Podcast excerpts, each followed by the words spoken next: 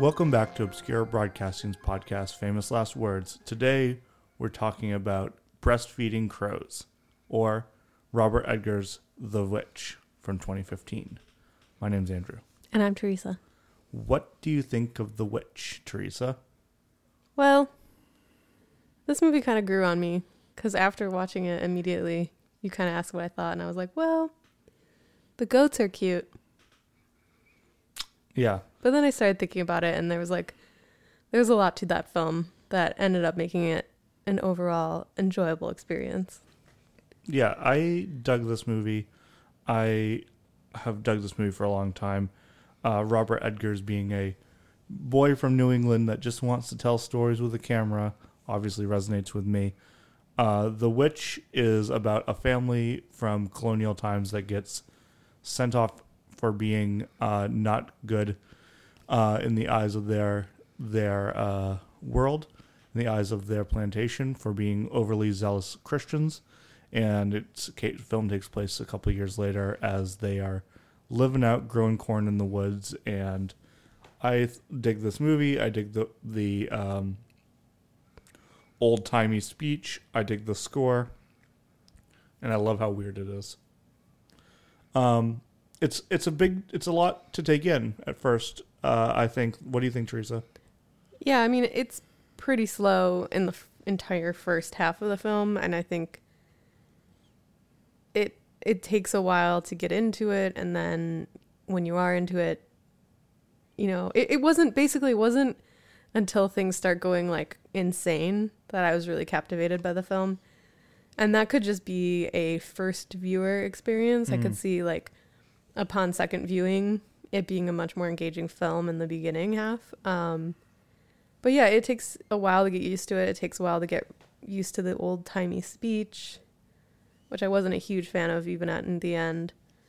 Um, but you know, the acting was fantastic, and you could tell that from the very beginning with all of the characters, including the young children. Yeah, I thought the quartet of the four main actors. Um, the twins are fine. They're kind of just annoying and in the background, and like that's their role. Um, though I wonder how he got them to act like they were pretending like being they're being hurt when that whole thing, that whole sequence mm. uh, with Caleb, where Caleb is basically like kind of going through this exorcism moment, and he like coughs up a whole apple, and I thought that was really really brutal and really really amazing. The child actor's name is Harvey Scrimshaw. He gives it. I think this movie put Anna Taylor Anna Taylor Joy, Anna Taylor. I'm sorry. I apologize for being a bad host, forgetting her name. Anna something something. I forget people's names all the time. Yeah, but it's my job to remember the names. You're in charge with eh. the cell phone. And Anna Anya Taylor Joy is her name. I had it right the first time. But this movie kind of set her on the map as like an actress, and she's gone on to do lots of things. She was in Split. She was in Glass. A whole slew of movies. Um, but the boy Harvey Scrimshaw was amazing. I thought the, the who plays her younger brother. He gives a very mature and very powerful performance. Um, this movie at times kind of feels like a play. Not gonna lie, especially the like mm. old timey language and that a lot of the action kind of happens off screen. I always remember that the witchiest moment is at near the beginning of the movie, and the movie kind of like goes. They're banished. A couple years go by the, first child gets stolen away. Mm-hmm. Like the inciting incident is like just boom, boom, and they kind of they don't even try to hide. I think it's a really interesting decision that the baby spoiler alert is dead.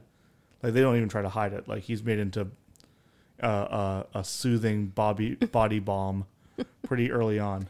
Yeah, actually, that is a good point. Like they really do get into the action right away. Um, within like the first ten minutes, they kind of set the scene, and then have the one like major incident in the beginning and then that's where it kind of like slows down. But i think that was a good move especially with horror films.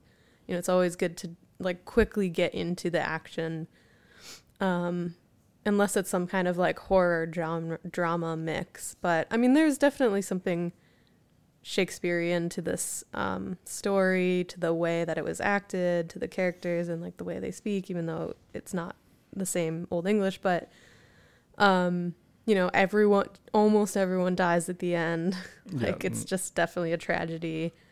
Um, I actually had expected the um, main character, what's her name in the film? Or Thomasin. Thomasin. Thomasin. I had expected. Spoiler alert. um, I thought like she was also gonna die or she was gonna kill herself, and then when she goes off and like joins the the witches coven. Yeah. and the coven, and I thought that was really great. I, I really really like the ending. Yeah. I thought the uh, parents, played by Kate Katie Dickinson, Katie Dickinson and Ralph Ineson, were also great in this movie. I thought that they were very believably a couple, and had they were had mastered kind of like their roles, and they felt very real. They didn't feel like actors. They felt like more like we were watching like a drama of the time. It is a really interesting decision because she spends the whole movie refuting that she is a witch, and she's not. Throughout the movie, like spoiler, alert, it's the goat and the kids, right? Mm-hmm. Like it's the goat all along. The goat is like Satan or a demon or something. Yeah. Um, and there's that one sequence, but I thought that like it's a bold choice that she goes from being fanatically a Christian to a witch, Mm-hmm. and I think it makes a lot of sense that she her personality is to ping pong between the two. Um, Yeah, I mean, some of the most uneasy parts of this film is not the witches, not the horror. It's like this really insanely fanatic family and their reaction to like the the tragedy that's going on with their children. And yeah, I mean, the mother is just awful the whole time. She's just like falling apart and terrible and mean to Thomasin and like I don't know. She's just so creepy to me and then the scene that you referenced at the very beginning of our conversation with the um the raven or the crow oh yeah, pecking at her. Ugh, that was that was my favorite part in the movie because it was just so unexpected. Like I knew something was coming with that part. She's like daydreaming about her child who she lost, like breastfeeding, and then like it cuts to like this crow or raven just like ripping her skin off. yeah. It's it's uh, it's grotesque, and also kind of very effective in the moment. This movie, I don't think is for everyone though. I think this movie is a hard sell because it's not doesn't follow the normal horror trajectory in terms of like the most horrific parts are near the beginning, and then the rest of it's kind of unsettling. And there's a little bit of horror, but it's not really built into a climax. It's like just more. Mm-hmm. Yeah, if you're afraid of fanatical Christians, then this is the movie for you. Because the whole thing like resides on the fear of their family falling apart and their like insane devotion to God, like where it's way over the other end, like too far. Right. I, I apologize. Her name is Katie Dickie. It's not. It's not Kate. Dick, Katie Dickinson. It's Katie Dickey. Oh.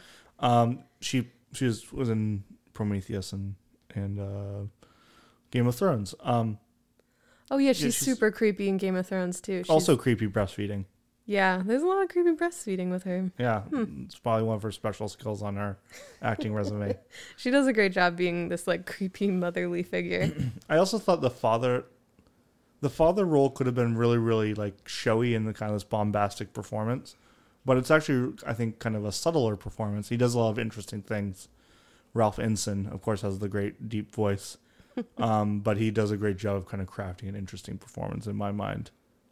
Yeah. Yeah, no, I agree. I think the acting is the the highlight of this film. Um, I mean, there's other great things with the sound design and the music in particular really heightens every action and or when there's not much going on but you're supposed to be like feeling the tension. Um, but I think like the acting is definitely what makes this movie. Yeah, I agree. Well, Robert Eggers followed up with The Lighthouse, which we're not going to review during this 31 Days of Horror, but I like where Robert Eggers is going. I want to see, there's some rumor that he's going to redo Nosferatu, which I think could be very interesting. That'd be great. Uh, so here we are. We're in the home stretch, 31 Days of Horror. My name's Andrew. And I'm Teresa. See ya.